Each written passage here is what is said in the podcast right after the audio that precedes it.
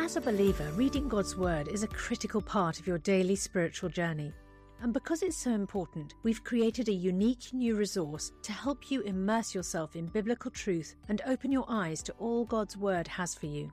It's a free P D F download called The Word One-to-One that takes you on a guided journey through John chapter one. With biblical text and short commentary, each page provides insights that will strengthen your faith in an easy-to-read guided format. There's truly no other resource like this. Download your free P D F copy today at premierinsight.org forward slash resources. That's premierinsight.org forward slash resources.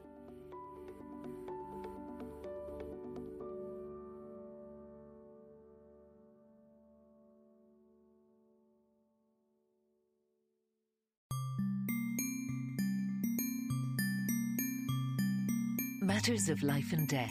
A podcast from Premier Unbelievable.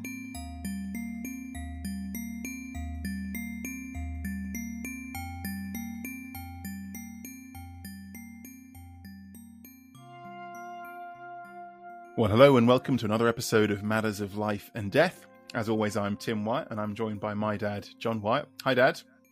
Hi, Tim. Uh, definitely in real life and not fake, as we will discuss. teaser uh, for what we're about to talk about. Um, yeah, today we're uh, going to do a, another one, a quickfire Q and A. We've got a couple of um, interesting news stories we wanted to to chat around and, and reflect on how how we as Christians might kind of wrestle with a world that appears to be hurtling down the track. Um, the, the first one you spotted, didn't you, Dad? It's it's an interesting new survey come out in the U K about um, infant mortality. Uh, do you want to explain a little bit about what the numbers are showing there? Yeah, so one of the interesting things about paediatrics as a medical specialty is that um, compared to other specialties, paediatrics and paediatricians have always been deeply concerned about social issues, about social deprivation, you know, much more so than cardiologists or neurosurgeons or general physicians or whatever. And of course, it's obvious why that's the case, and that is that as paediatricians, we see the impact of of social factors much more directly and much more obviously than, than other medical specialties, because it's like children are almost like the canary in the in in the coal mine. If there's a problem in society, it's very often the first place you see is in children, uh, because they're the most vulnerable to to changes in, in social context. So I was just very struck by what I think is a significant news story, which seems to have snuck in with very little uh, notice. At the time we were recording, the terrible things going on between Israel and Gaza uh, is dominating the news headline, and as often said, these kind of tragic, massive news stories suck the oxygen out of other important stories. And I think this is an important story because basically what it's, these are statistics uh, done by something called the National Child Mortality Database, which is an official um, organization started, I think, in two thousand nineteen, collecting uh, prospectively um, child death information across England. And they've just published their uh, data for the year ending thirty-first of March twenty-three. And basically what it shows is there's been a very substantial rise in child mortality in England at all ages, and it's been taking place since twenty-one. So from twenty-one onwards, there's been a significant rise in mortality. And when we talk about significant rises, what are the raw numbers we're talking about here? Well, if you, if you take the overall child death rate, zero to seventeen, has risen from three thousand per one hundred thousand to three thousand seven hundred forty-three. So three thousand fifty-six in twenty twenty-one to three thousand seven hundred forty-three. That's in all ch- childhood age zero to seventeen. But the um, interesting thing is, is that when you break it down, you see that this is not across all groups. So, for instance, if you do it by ethnicity, you see that whites have shown really virtually no significant change overall. The biggest rise has been in Asian or Asian British, Um, and there's also been a very significant rise in black or black British. Um, and similarly, if you break it down by the degree of social deprivation, the groups who are least deprived have shown no significant rise, whereas the groups who are most deprived have shown a nearly fifty percent, uh, certainly thirty to forty percent rise. Um, and if you go, then drill down and look at infants, and that's less than one year, we and we look again, particularly, for instance, at black British um, uh, infants, less than one year. In twenty twenty-one, the rate was, it's gone from six per thousand to eight point seven per thousand. Uh, that's almost a fifty percent rise. So so the story here is, is in, in to kind of understand what you're saying and translate that, Uh, is that if you are poorer than average, and if you are um, from a, a non-white, if you're an ethnic minority in Britain, um, you are in some cases fifty percent more likely to have your children die um, from today, as opposed to as recently as three years ago. That's right. Um, and and it's pretty consistent. So the, the same story happens, for instance, if you look across U K as a whole. Uh, London and the South East has the best rates, and North East has the worst rates. So it, it's a very significant and consistent finding.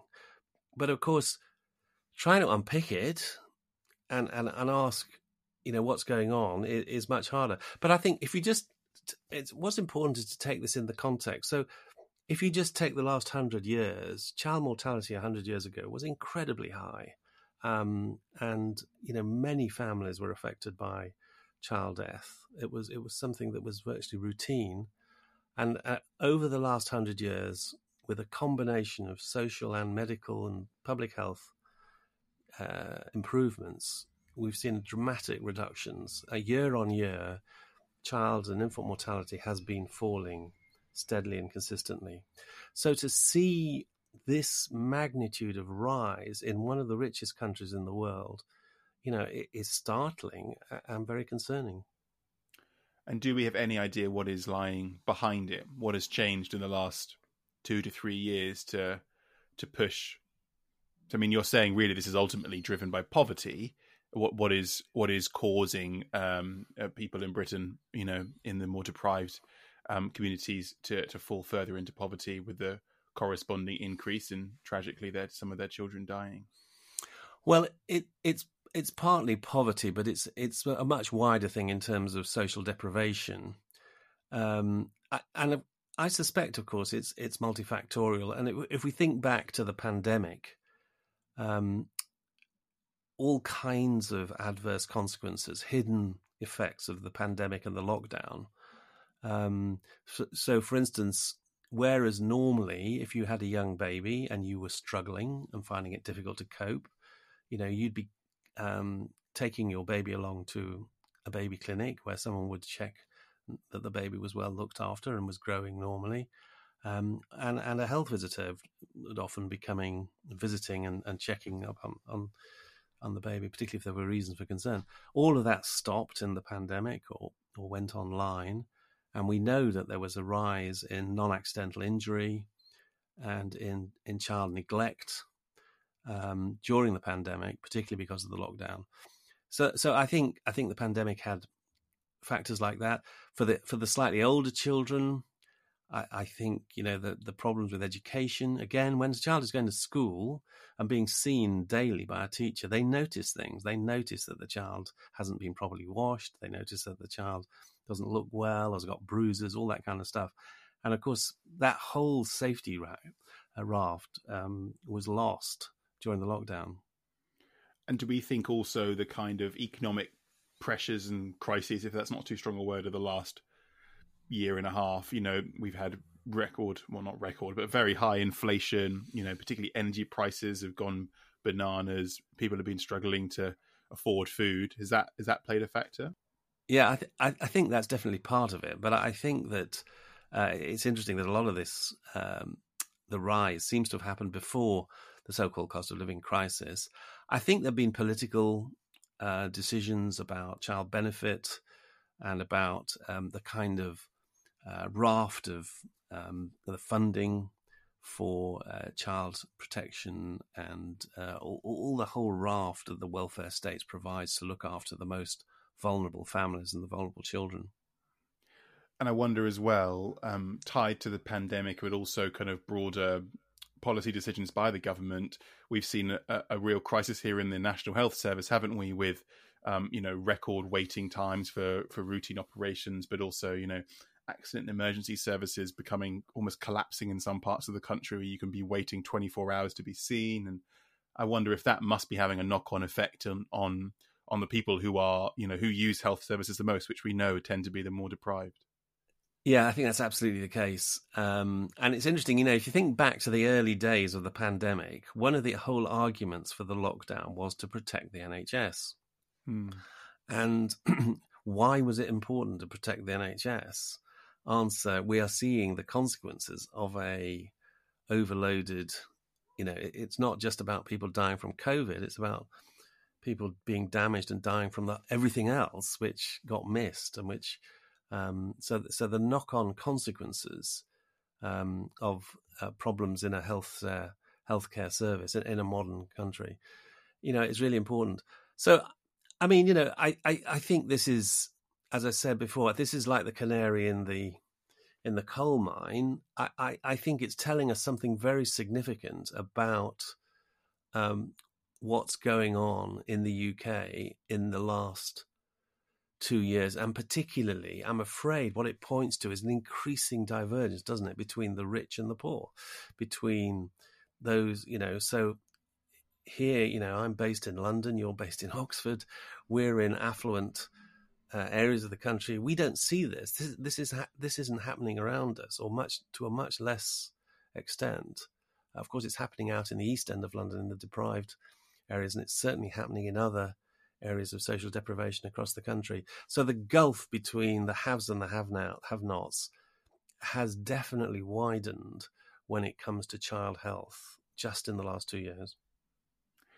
And this is going to sound like an odd question, um, but uh, so what? You know, what, this is of interest to paediatricians and public health experts. Why? Why are we talking about this? Why should Christians who aren't in this sphere, do you think, pay attention to this story? Well, I, I think I feel it passionately, you know, because uh, it's part of the reason I went into paediatrics, because the vulnerable matter. You know, it's a theme we've come back to many times on this podcast, but it's uh, who was singled out in ancient Israeli society as being particular concern.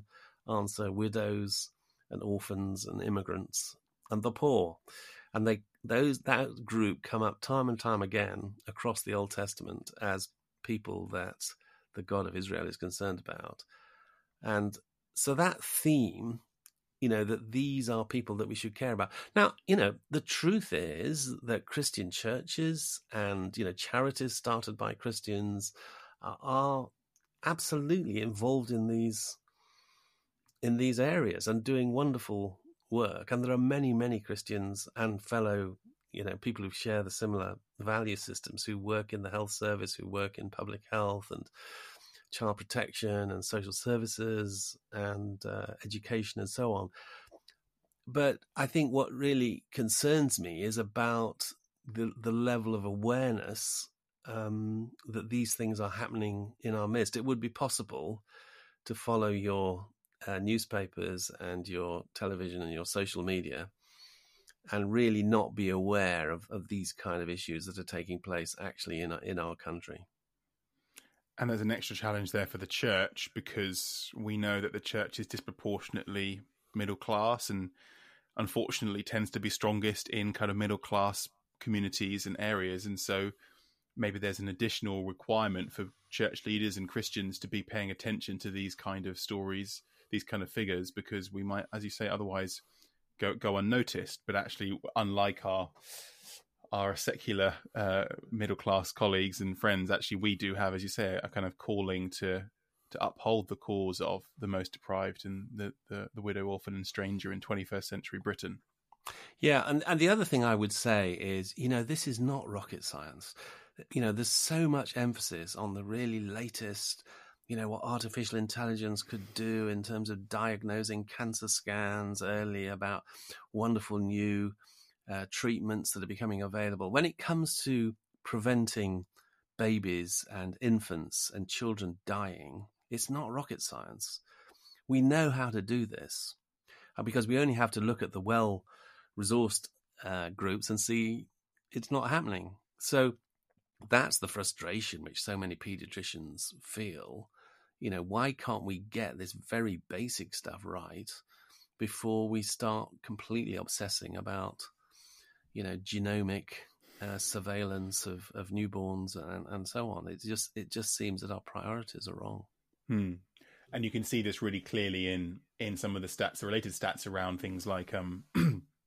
overall life expectancy, which has also, you know, for hundreds of years been plummeting spectacularly with, with you know, things like hygiene and modern medicine and pro- proper nutrition have seen, um, you know, the ages in which people die gets get higher and higher and higher. And then it hits a plateau in the last kind of ten to fifteen years um, as as wealthy nations, um, particularly in the U K and the U S, have struggled to see those increases. And now since COVID in many places, it's going down. I mean, I looked in, in the U S, it's astonishing. They've, they've not dropped just, they haven't just ticked down like we have here in the U K, but all progress since two thousand three has now been reversed since twenty twenty in, in the U S, which is just absolutely remarkable in life expectancy terms. Yeah. And you know, this, this, this term deaths of despair is, is a term which, you know, I keep coming back to because I think it's a very, very poignant, very real thing, you know, that if you've lost a mean, a belief that things are going to get better, a belief that the future could hold uh, something, uh, something to hope for, something to look for, then it's not surprising that that people turn their face to the wall for whatever reason. And I'm just wondering how many of these baby and child deaths are actually deaths of despair because the parents, for whatever reason, are despairing. Maybe they've got heavily into drugs and alcohol because everything seems so completely hopeless. Um, they've just drifted, depression. And as a result, you know, they don't die, but the children die. Hmm. And um, so, yeah, I mean, uh, on that cheerful note. Yeah, what else? We now do something completely different. Yes. Yeah.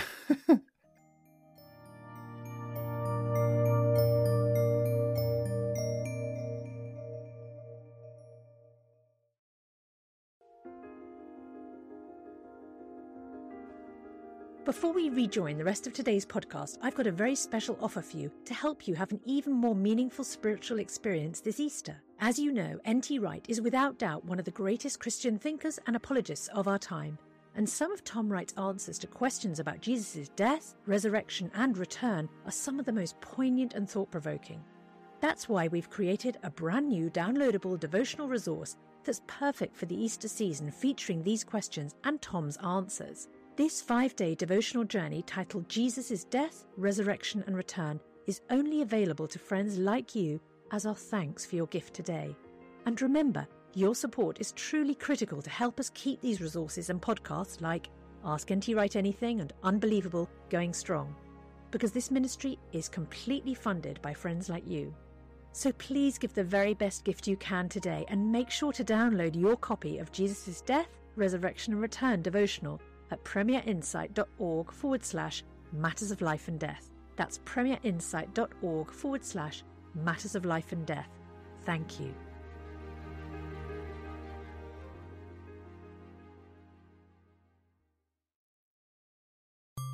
You're listening to Matters of Life and Death, a podcast from Premier Unbelievable. Our next uh, topic, our next question for this kind of quickfire Q and A one. Is, this is a kind of handbrake turn, Tim, isn't it? Yeah, yeah a little bit, yeah. Well, this is the Molad way.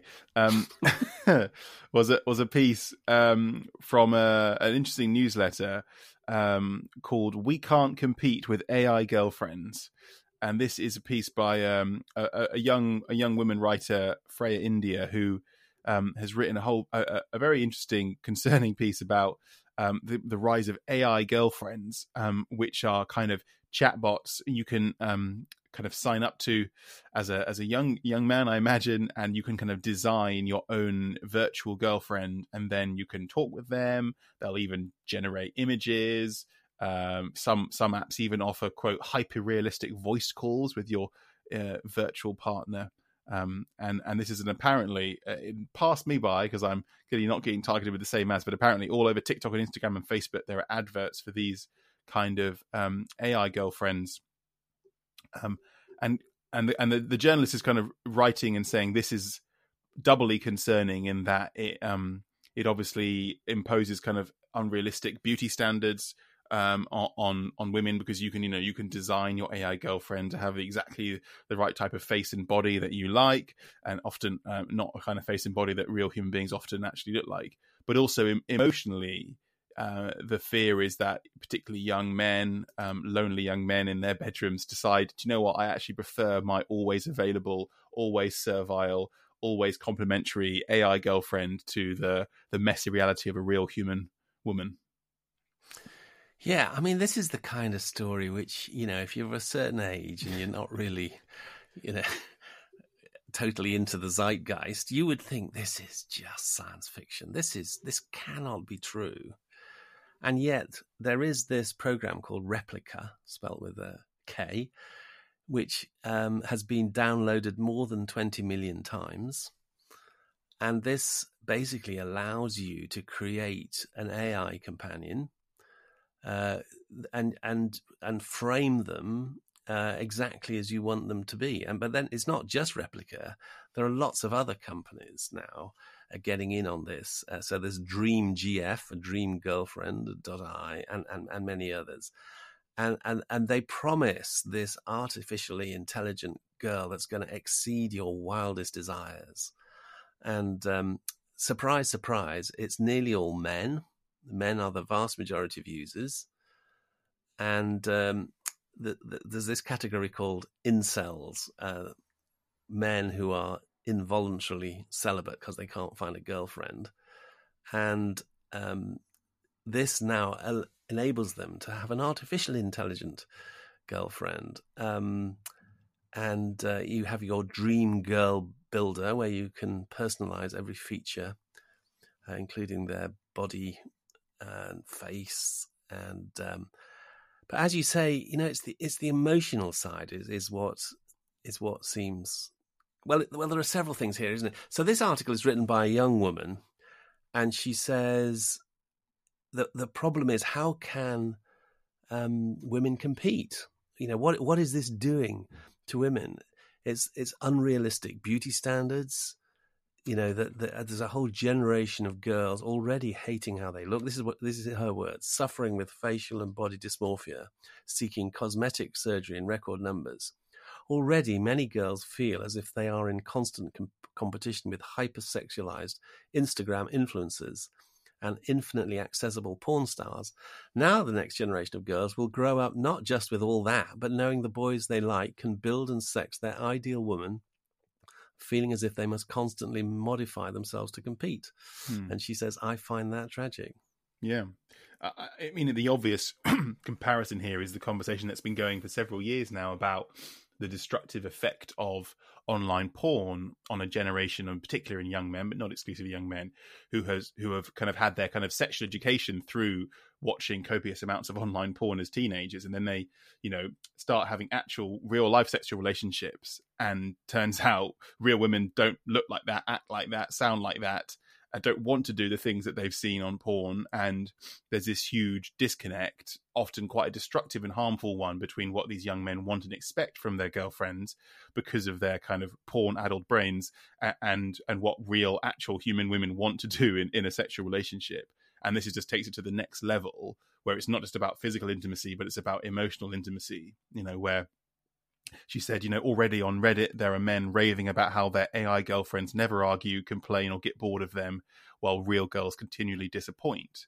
And so, um, yeah, the, the the fear is is that people become compare the two options and say, you know what, I, I'll, I'll go for the one that strokes my ego and tells me I'm handsome and sexy and wonderful and is there always and, and never wants to, you know, have a night out with her girlfriends or, you know, is too tired to have sex and just wants to go to bed. Um, and, you know, people disappear into this online world where where um, it's ultimately profoundly destructive, isn't it, to live in that kind of simulated dream world rather than actually engaging with the other human beings, the other image bearers God has created us to live in community with. Yeah, absolutely. And, and I think, you know, we've talked before about how this techno world, the techno-optimist dream of the future is a kind of frictionless hmm. future where all your desires, all your longings, all your wishes can be just instantly satisfied at the the push of a button. And or even just the, the thought, you know, that you don't even need to, the latest generation, you won't need to to, to even, uh, you know, press a keypad. Mm. So, um, but the problem, of course, is that for us as human beings, we are, is this the kind of future in which we can flourish? Is this going to be good for men? Is it going to be good for women? Um, you know, we are created to be embodied, um and to and to engage in messy, difficult, challenging, frustrating, but ultimately wonderful and fulfilling relationships with one another. Mm. But this this fantasy world, which is actually very attractive to many people, and of course, a lot of it is driven by commercial factors because this makes money. They, they, some, you know, many of these guys who can't find a real world girlfriend have got a lot of money hmm. and they're prepared to pray if they can have their artificially intelligent girlfriend that really matches their needs. Hmm. Because the challenge here is how do you sound the alarm about this um, as a as a as a Christian, as a church, without people dismissing you as saying, oh no, well, well Christians are just anti-sex and they're repressed and they're prudes and, you know, they're so socially conservative, you know, wh- why should we listen to what they have to say? Like, how do we draw, how do we, we warn society about the, the downsides of this, this dead end that people seem to be determined to drive down without people dismissing us as kind of, um, you know, hyper-conservative prudes? Absolutely. And of course, it, even closer to that, how do we as parents and grandparents, how do we prevent our children and adolescents getting sucked into this? Or how do we encourage them at least not to? And I think the basic message is that we've got to make the real world alternative seem much better, hmm. so much more worthwhile, so much more rewarding, fulfilling, wonderful. Uh, by comparison with which this artificial stuff is just t- cheap, saccharine. Mm. Um, and, and so it's a, it's a real challenge, isn't it? So what is the quality of our real world relationships? What is the quality of our real world marriages, of mm. our real world um, friendships? Are they so positive and strong, uh, despite the challenges and, and difficulties, that other people will say, you know, well, that's what I want. That's much better. Mm. than this this artificial, synthetic, saccharine version. Yeah, that certainly is, isn't it? A big challenge for parents where saying, how are we in the way that, you know, our children are watching how we as relate as husband and wife um, communicate and talk to each other and, and love each other and live out the, the, the kind of messy reality, but the joyful reality of a real world relationship where people disagree and, you know, aren't just simply there to like stroke each other's ego and provide sexual satisfaction. How do we how do we model that in a way which says, you know what, this is harder but better than the kind of, as you say, the cheap saccharine hit of uh, of Replica's um, A I version? Yeah, and uh, I'm reminded of that uh, that very good book by Andy Crouch, The Techwise Family. Mm. You know, where he's saying, how do you Uh, persuade adolescents not to go back into their bedrooms and just spend the whole time on their smartphones? And he says, basically, what you got to do is you got to make the alternative uh, of how a family can uh, live together so much more attractive, so much more fun. What we can do together is so much better mm. than anything I can get on my smartphone. Um, that I would much prefer to do that. And, and it's like it's the analogy of that, isn't it, with relationships? That we've got to somehow uh, model to our children. And yet, you know, I don't think we should overstay. I mean, you know, you were exposed to a very uh, warts and all marriage, um, you know, as a child, and yet somehow you managed to didn't give up on the whole institution, give up completely. You know? Yeah, true. Uh, so you know, it, it isn't that we have to be perfect in our relationships, but but we do have to model something which which actually seems attractive. Hmm. Yeah. We've actually covered this on the podcast before, haven't we, about some of the deeper questions behind this, about uh, the risks of, of simulation and, and what effect that has on us and how Christians have thought about that. Yeah, you know, of of course, the bad stuff that, that A I and simulation can do is, is pretty obvious. Things like, you know, deep fake porns, porn and uh, uh, horrible things, uh, internet pornography and so on. But part of me is actually... my intuition is I think we have to be more worried as Christians by the good stuff, the simulation of what apparently seems to be, you know, what, what on earth's wrong with having this wonderful simulated woman who who loves me and cares for me and makes me feel good. I come home at work and I just can't wait to log on and have this sexy conversation with this wonderful woman who's always available. Um, so... You know, the deeper theological thing is is that it seems to me that in the battle against evil and against the forces of evil, this is a much more subtle kind of approach. You know, it, it's it's an attractive option. You know, what could possibly be wrong?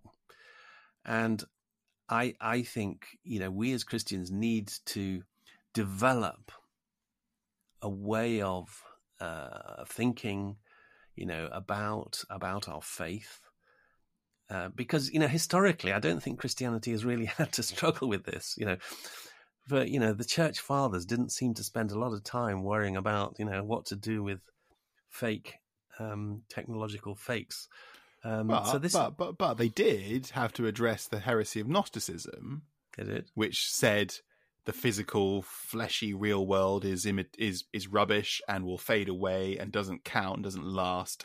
And what God is interested in is our immaterial, spiritual realities. And I'm not saying it's the same as a thing, but that's just, there is this, there has been a a need for the church to restate and make the case for, you know, flesh and blood and dirt and soil and the goodness of God's creation and, and our created bodily nature in it.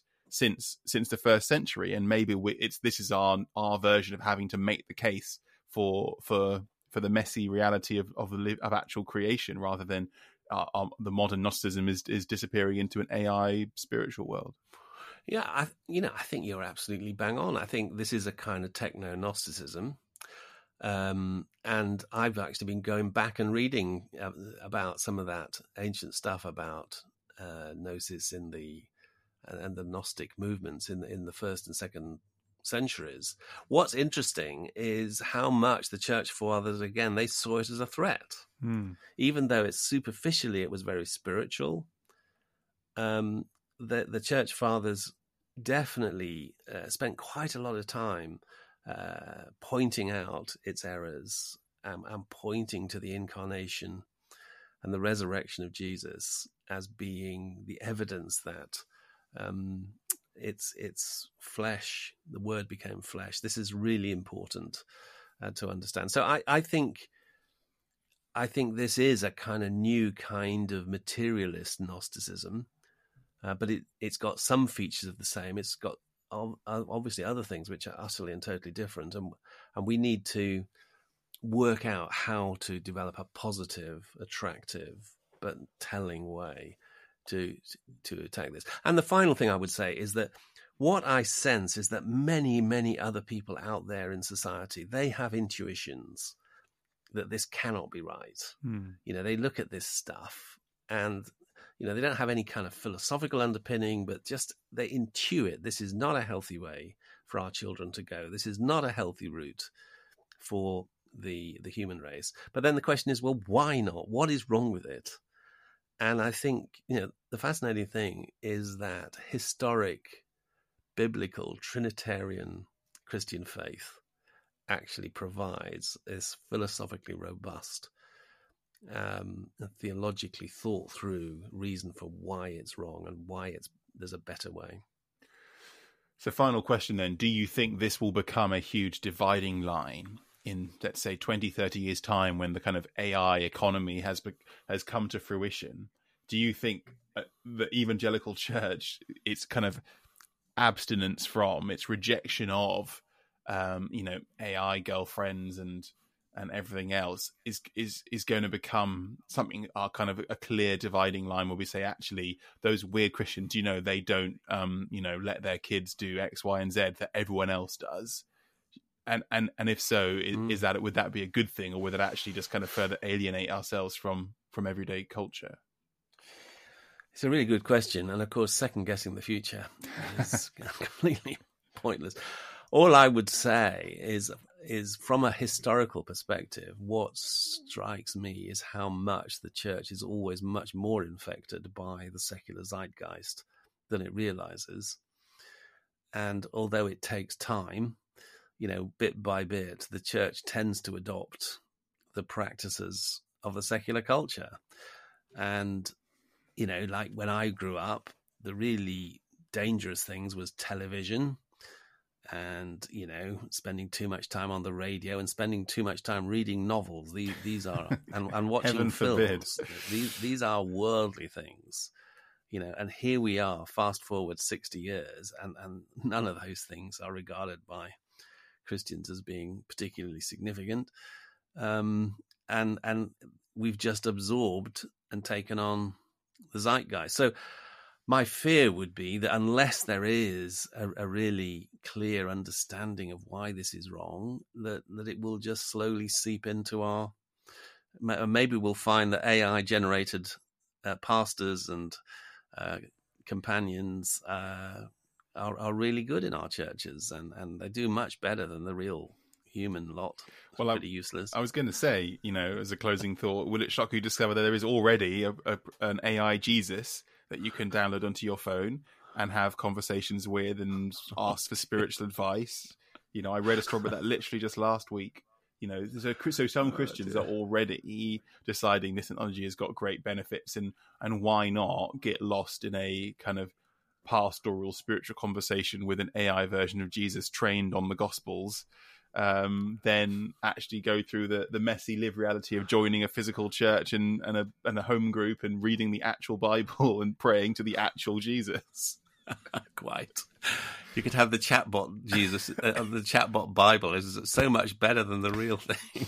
Yeah, it has answers to all my questions. I don't have to say, I don't have to try and do all that tedious exegesis. I can just ask it, what does the Bible say about X? Bing. Bing. Yeah, yeah. No, well, okay. Well, that's to be continued. Yeah. Sign me up to the neo-Luddite movement if that's where we're headed. Um, uh, thanks, Dad. Uh, thanks, everyone, for listening. Uh, that's all we've got time for today. Uh, but we'll be back next week with another episode. Um, uh, there's lots more on this topic. Particularly, we, uh, Dad's written an interesting piece about simulation uh, and some of the theological kind of engagement with the big thinkers from the twentieth century uh, around that on, on Dad's website. So do look that up. Um, and also, as well as our previous podcasts about this idea of simulation um, and, and A I. Um, and, and also, um, we're, we're interested in hearing your your suggestions of kind of news topics or, or news stories, developments you'd like us to respond to, or interesting movements in culture that you think we should have a think about. So please do keep sending in your questions and, and prompts for episodes. Um, you can find us on Molad, M O L A D, at premier dot org dot U K. Or if you're on Twitter, um, you can message me at T S W Y A T T. Thanks for listening, and we'll speak to you next week. Bye-bye.